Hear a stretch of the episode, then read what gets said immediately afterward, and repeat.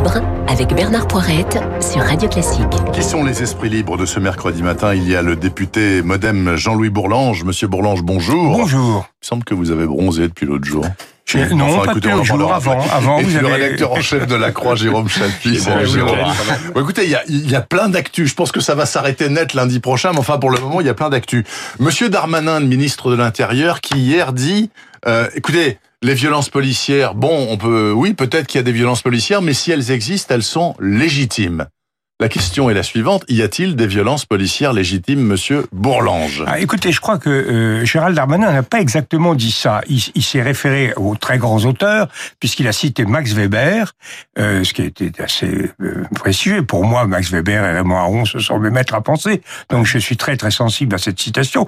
Il a dit « l'État a le monopole de la violence légitime Attendez, on va l'écouter, monsieur Darmanin. Il est chargé, là, on peut l'écouter? Quand j'entends le mot violence policière, moi, moi je, personnellement, je m'étouffe. La police exerce une violence, certes, mais une violence légitime. C'est vieux comme Max Weber. Après, elle doit le faire de manière proportionnelle, elle doit le faire de manière encadrée. Que quelques personnes le, fassent en dehors des règles déontologiques, la sanction doit être immédiate. Mais il est normal que les policiers et les gendarmes soient armés, interviennent pas la force pour que justement la force reste à la loi de la République et pas à la loi des bandes ou des communautés. La violence légitime. Oui, donc. ce, ce que dit ce que dit Darmanin, ça, je suis entièrement d'accord avec lui, c'est qu'il y a asymétrie. Euh, la, la, violence des particuliers euh, qui détruisent des magasins, qui euh, violentent des personnes, euh, qui euh, se livrent à des, à des actes délinquants, c'est fondamentalement illégitime. L'État dispose. Alors le, le mot violence nous choque. Mm. On, on emploie parce qu'on est dans un, un monde aseptisé. On emploie le mot force. Euh, ben, mais le, le Max Weber et les grands auteurs disent la violence, c'est-à-dire un acte effectivement de contrainte sur quelqu'un. Il appartient à l'État qui fait respecter la loi, qui fait respecter l'ordre public et qui, veille à ce que les libertés soient, soient assurées. Alors après, vous avez entendu ce qu'a dit le ministre. Effectivement, quand vous êtes dans une situation comme la nôtre, avec un développement de tous les affrontements, toutes les violences, euh, partout, systématiques depuis des années, vous avez évidemment infiniment plus de risques d'avoir des dérapages qu'avant. Et il faut donc contrôler ces dérapages. Et il faut veiller à cela. Moi, il y a une, chose que je vous, que je recommande à des gens qui ont envie de lire quelque chose d'un peu, qui, qui n'empêche pas de dormir, c'est le moins qu'on puisse dire. Il y a un rapport de la Cour des comptes sur la, euh, sur la la préfecture de police de Paris. Sur la plage, le rapport de la Cour des comptes non, pas sur la plage. Un quand rapport de la. Cour des comptes sur la Non, non, préfecture de police il de faut le Paris. lire à la plage, Oui, il faut le lire là. Non, il faut le lire avant de dormir si vous avez un problème d'insomnie. Eh bien, ce rapport dit très bien les choses. Il dit que le grand problème de la police, c'est d'abord un défaut de formation et un défaut d'encadrement. Donc il faudrait peut-être, au lieu de brandir des tas de de de de de de de, de, de- gestic- faire la gesticulation sur les valeurs, etc. L'essentiel, ça serait d'améliorer l'outil de police pour que ces ces jeunes gens, qui sont souvent très jeunes, très mal formés, exposés à des situations terribles. On voit bien que les situations de violence auxquelles sont exposés les policiers sont énormes. Nous ne supporterions pas pour la moitié ou les deux, deux- neuf dixièmes d'entre nous, dans euh, le quart de la moitié, ce qu'ils subissent. Donc il y a un effort de gestion d'abord à faire, mais Darmanin a raison, il n'y a pas symétrie entre la violence qui est exercée par l'État à des fins protectrices et la, la, la délinquance, la violence par la délinquance d'un certain nombre de gens qui, hélas, tentent à se développer cette Jérôme délinquance Chapuis.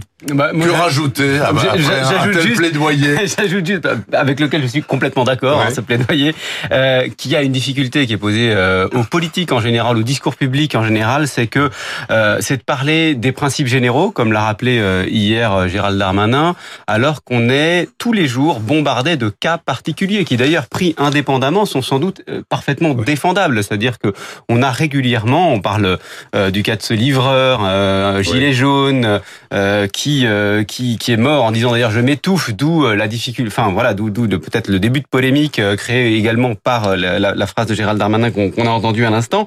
Mais on parle systématiquement euh, de principes généraux à partir de cas particuliers. C'est une des grandes difficultés de l'exercice euh, politique euh, dans l'époque actuelle. Mais j'ai l'impression que ce que vous dites est immensément partagé par tous nos auditeurs et pas que nos auditeurs, par les Français en général. Mais ces mêmes Français et ces mêmes auditeurs veulent que quand il y a bavure, ce qui arrive malheureusement dix fois par an, 15 fois par an, quand il y a bavure, mort d'homme lors d'une intervention de police, mort injustifiée visiblement pour ce malheureux livreur euh, qui a peut-être injurié les policiers certes, mais qui méritait pas de mourir.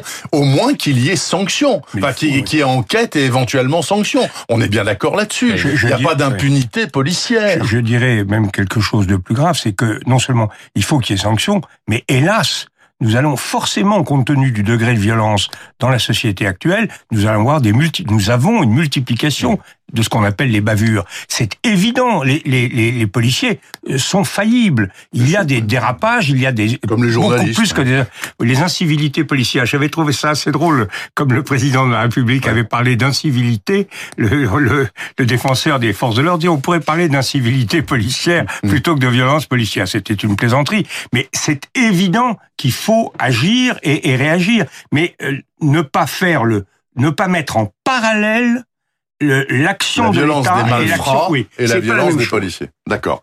Est-ce que euh, vous avez quelque chose d'intelligent à dire sur les derniers développements tout de, suite. de, non non non non vous avez euh, sur les, derniers développements de l'affaire Girard Matzneff parce que bon on pensait que l'affaire était réglée euh, Girard l'adjoint à, à, la culture à la mairie de Paris a démissionné parce qu'il s'est fait pourrir la tête par les féministes parce que il a croisé Matzneff il lui a filé une bourse peut-être il l'a aidé à avoir un appartement il y a 25 ans etc puis on apprend quand même que trois fois au cours des deux dernières années il a déjeuné mmh. avec Matzneff aux frais de la mairie de Paris Bon, n'oublions pas qu'il était conseiller culture, que Matzneff, euh, bien que poursuivi par la justice, est aussi quelqu'un du monde de la culture. Est-ce que, est-ce que le fait que la mairie de Paris, sur note de frais, est invité à manger Matzneff avec euh, Girard, ça vous choque? Bah, Moi, je pense que la chronologie est importante. L'affaire Matzneff est revenue sur le devant de la scène euh, au tournant de l'année 2020. On parle là d'une note de frais qui date de février 2019. Je ne dis pas qu'il n'y a pas quelque chose de troublant dans tout ça. Tout ce, cette, cette, les derniers développements viennent, je pense, ajouter euh, au trouble euh, dans une affaire qui est confuse et que bon, l'approche militante ne contribue pas spécifiquement à clarifier. N'empêche que euh, voilà, on, on, découvre à l'été 2020 qu'en février 2019 euh, Monsieur Girard avait invité euh, Monsieur Matzneff. L'affaire Matzneff, c'est l'histoire d'un aveuglement collectif, d'un renversement des valeurs sur une quarantaine d'années, en tout cas dans les cercles culturels et intellectuels parisiens, parce que je pense que euh, là-dessus l'opinion publique euh, en France euh, n'a pas vraiment euh, bougé ces dernières années. En plus, elle n'a pas lu Matzneff, l'opinion publique en oui, général. Oui, oui, en général, le, elle, elle, a découvert, et bon, quand elle le connaît, parce que je me sûr qu'elle le connaisse encore aujourd'hui, elle l'a découvert il y a, il, y a, il y a quelques il y a quelques mois avec sans la doute. Sortie voilà, avec la sortie du livre de, Vanessa Spangaro. Euh, en tout cas, euh, oui, les derniers développements euh, donnent peut-être raison a posteriori aux, aux, personnes qui ont exigé euh, son, son, départ. Euh, je, je, je, pense, moi j'en reste toujours à la même à la même position. Je pense qu'il faut se méfier ces incursions répétées de la morale dans la politique. En tout cas, le canard enchaîné écrit aujourd'hui. Oui. Je note quand même que les écolos de la mairie de Paris, au lieu de s'occuper euh, de leurs problèmes d'écologie, font que s'empoigner autour de Girard et Matzneff. Il ferait mieux de Mm. bosser. Oui, Qu'en qu pensez-vous, Jean-Luc Oui, moi je, je, crois que c'est c'est totalement c'est totalement déplacé de faire ce procès. Euh, c'est pas l'interdiction d'un repas d'une note de frais. Je ne sais pas si les notes de frais sont justifiées ou pas mmh. par l'activité des deux individus, mais Matzneff est un très grand écrivain. On peut y en penser tout ce qu'on veut. Monsieur Girard s'occupe de la culture, je trouve qu'il est normal qu'ils aient des relations institutionnelles et que ça prenne le, le, le, la forme d'une invitation à, à, à, déjeuner ne me paraît pas du tout, pas du tout choquant. Je vois pas pourquoi. Parce que il est, il a un problème très grave d'ailleurs avec la justice, un problème très grave mmh. de responsabilité vis-à-vis d'un certain nombre de jeunes dont il a manifestement, je dirais pas abusé parce que c'est plus compliqué que ça, mais avec lequel il a eu des pratiques qui sont vraiment très très très critiquables. Je ne vois pas en quoi ça devrait se traduire par une sorte de sanction méta-judiciaire qui consiste à ne pas être invité à, déjeuner ou pas. C'est deux choses entièrement différentes. Il y a une, une, la justice qui doit fonctionner, qui s'applique. Elle, elle, elle, elle, produira le moment venu, j'espère, les résultats qu'on attend d'elle. Mais je trouve qu'il ça n'a absolument rien à voir avec la choucroute. En revanche, ce que cette affaire a révélé, ça m'a quand même inquiété parce que j'ai beaucoup d'admiration pour les écologistes.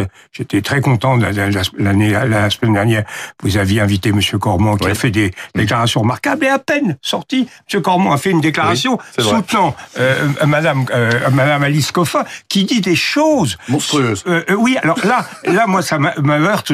Je crois vraiment profondément au combat pour l'égalité entre les femmes et les hommes. Je crois que c'est à tous les plans, au plan des, des, des rémunérations, de la dignité, des statuts, mais je sens derrière ces, ces, ces propos-là un modèle de société qui me paraît complètement dingue, qui est l'organisation de la guerre entre les sexes. Et ça, ça, je crois qu'une société ne peut pas vivre si elle pose en principe que les femmes sont les ennemis des hommes et les hommes les ennemis des femmes. C'est pas du tout ce que prônait Gisèle Halimi. Pas, ah, pas du tout. D'accord. qui est morte hier, qui elle était une immense féministe, qui a fait avancer la cause des femmes extraordinaire. Mais elle, j'imagine que dans ces derniers jours, quand elle a lu ce que dit Madame Coffin des hommes, euh, qui dit oh là là, je suis pas mariée, Dieu merci. Ça, ça, euh, non, non, je, je ne pense pas. Enfin, euh, est-ce qu'il y a un basculement Il y a un basculement du féminisme là ces temps-ci, ces dernières années. Qu'est-ce que comment vous voyez la chose bah, Il y a, moi, je, parfois, je, je me demande s'il n'y a pas aussi une forme de dérive narcissique euh, chez, chez certains, certaines. Euh, après, euh, on, on s'est toujours posé la question et, et la difficulté, c'est qu'on on, on s'interdit en fait de, de, la poser explicitement jusqu'où doit aller ce combat féministe, puisque précisément, et Gisèle Halimi là-dessus était, était assez clair, on lui a régulièrement fait le reproche d'aller trop loin dans ses combats. On, on lui a régulièrement oui, dit qu'elle allait trop loin.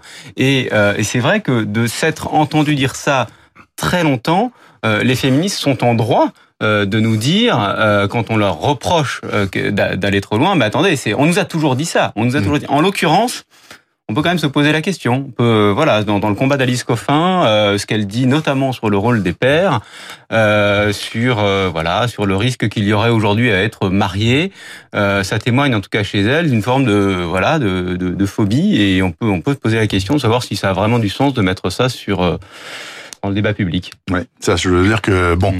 écoutez, en Mais tout cas, Gisèle Halimi, moi, qui ai quand même commencé ma, ma carrière européenne mmh. aux côtés de Simone Veil, euh, je peux vous dire que c'était effectivement les combats qu'a porté Gisèle Halimi comme Simone Veil, c'était des combats euh, extrêmement courageux, extrêmement difficiles et vraiment extrêmement nécessaires. Moi, je suis fier d'avoir pu euh, accompagner Simone Veil dans ces années-là.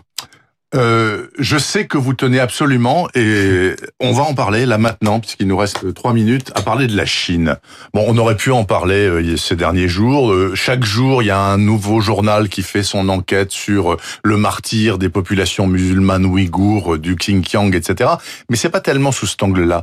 Qu'est-ce qui vous intéresse dans le dossier Chine? Il vous semble que actuellement la Chine contre le reste du monde, c'est une vraie réalité. Et est-ce qu'il vous semble peut-être que si Trump n'est pas réélu, ça ne sera plus une réalité à partir du mois de janvier prochain parce que tout va se déliter tranquillement? Qu'est-ce que vous en pensez, Monsieur Bourland Moi, je pense que nous sommes dans une situation très grave, c'est-à-dire que la Chine est en train de devenir la première puissance du monde. Or, c'est un pays qui a choisi, contrairement à ce que nous espérions, hein, qui, a, qui, a, choisi vraiment non seulement d'être une dictature, mais d'être un État de totalitaire euh, qui met en cause les valeurs fondamentales qui sont les nôtres. Et c'est un pays qui a une influence considérable, aidé par Trump, parce que le désengagement Autant j'approuve la réaction qui est, qui est, exprimée par Mike Pompeo en ce moment, etc. Mais le désengagement des organisations multilatérales de, des États-Unis a eu des résultats incroyables. Mmh. Par exemple, vous avez 46 États dont plein d'États musulmans qui refusent de condamner la Chine pour ce qu'elle fait aux minorités musulmanes du Ouïghour. C'est quelque chose. Donc on a une immense puissance et nous sommes euh, nous sommes. Alors moi, j'ai toujours pensé, comme Védrine, qu'on devait parler avec des gens même qui respectaient pas les droits de l'homme, parce que sinon on parlait avec personne. Mmh. Mais il faut quand même savoir ce qu'on veut, si on résiste ou pas. Or, pour l'instant, l'Europe euh, a été très mollassonne. je me suis alors. réjoui de voir que Jean-Yves Le Drian, la semaine dernière, si je me rappelle bien, oui. avait tenu des propos très fermes euh, sur le sur, la Chine. Mais maintenant, Mais on attend l'Allemagne. Hein. Eh ben, oui, absolument, je suis d'accord. Les, les Britanniques ont réagi, mmh. les Allemands continuent d'être extrêmement Attendez, prudents. Moi, Il faut que l'Europe définisse une vous attitude. voulez, Le Drian, l'Allemagne, l'Angleterre. Au-delà des les seuls trucs qui marchent avec les Chinois, on le sait bien, Jérôme, c'est les sanctions, c'est le verrou économique. Ce sont le reste, évidemment, évidemment, le levier des intérêts est premier et bien souvent, malheureusement, la question des valeurs est, est, est secondaire et sert à, et sert, euh, sert à habiller, éventuellement sert de moyen de, de, de pression. On n'empêche que sur cette crise-là, ce qui est intéressant, pourquoi ça arrive maintenant Encore une fois, je pense que le, la crise du Covid, dans beaucoup de, sur beaucoup de sujets, a servi de révélateur. Mais là, on s'est découvert, en tout cas, les opinions publiques ont eu sous les yeux notre extraordinaire dépendance à l'égard, à l'égard de la Chine. Et euh, les Occidentaux se réveillent, peut-être un peu tard, peut-être trop tard, j'en sais rien, mais avec sous les yeux un régime effectivement totalitaire, un régime de surveillance euh, généralisée, euh, qui euh, aujourd'hui euh, les, les place dans une, euh, oui, dans une situation de faiblesse. Bah, ça, c'est pour le moins. C'est absolument J'aurais. Oui. tendance, j'aurais tendance à 30 reprendre à l'inversant le titre du livre d'Alain Perfit et dire quand l'Europe s'éveillera. Mm. Il faudrait que l'Europe s'éveille parce que nous n'avons pas actuellement une capacité de résistance en termes d'intérêt, bien sûr, mais sur tous les plans, sur le plan commercial, sur le plan politique, sur le plan de la diplomatie extérieure, sur le plan de la stratégie au sein de, de, de l'ONU. Il faut qu'on ait une, ré- une réaction une- unifiée en Europe et forte. Jean-Louis Bourlange et Jérôme Chapuis, les esprits libres ce matin sur Radio Classique, couraient lire dans les pages saumon du Figaro ce matin la pleine page d'enquête sur la faillite totale de la filière des masques en tissu Mmh, français. lu. Vous avez lu, c'est extraordinaire ce truc-là. On a poussé des gens à fabriquer des masques, on en a des centaines de millions sur les bras parce que les Chinois nous ont inondés avec les masques bleus chirurgicaux. Heureusement, vous aviez un invité qui nous Mais bien entendu. qu'il fallait Mais porter le masque. problème, c'est qu'objectivement, quand il fait très très chaud, le masque en tissu, c'est plus difficile à supporter. Merci beaucoup, mes amis. Il est 8h55 sur Radio Classique. Dans deux minutes, Hervé Mariton et les plus beaux détours de France. Ce matin, nous allons avec lui en Auvergne.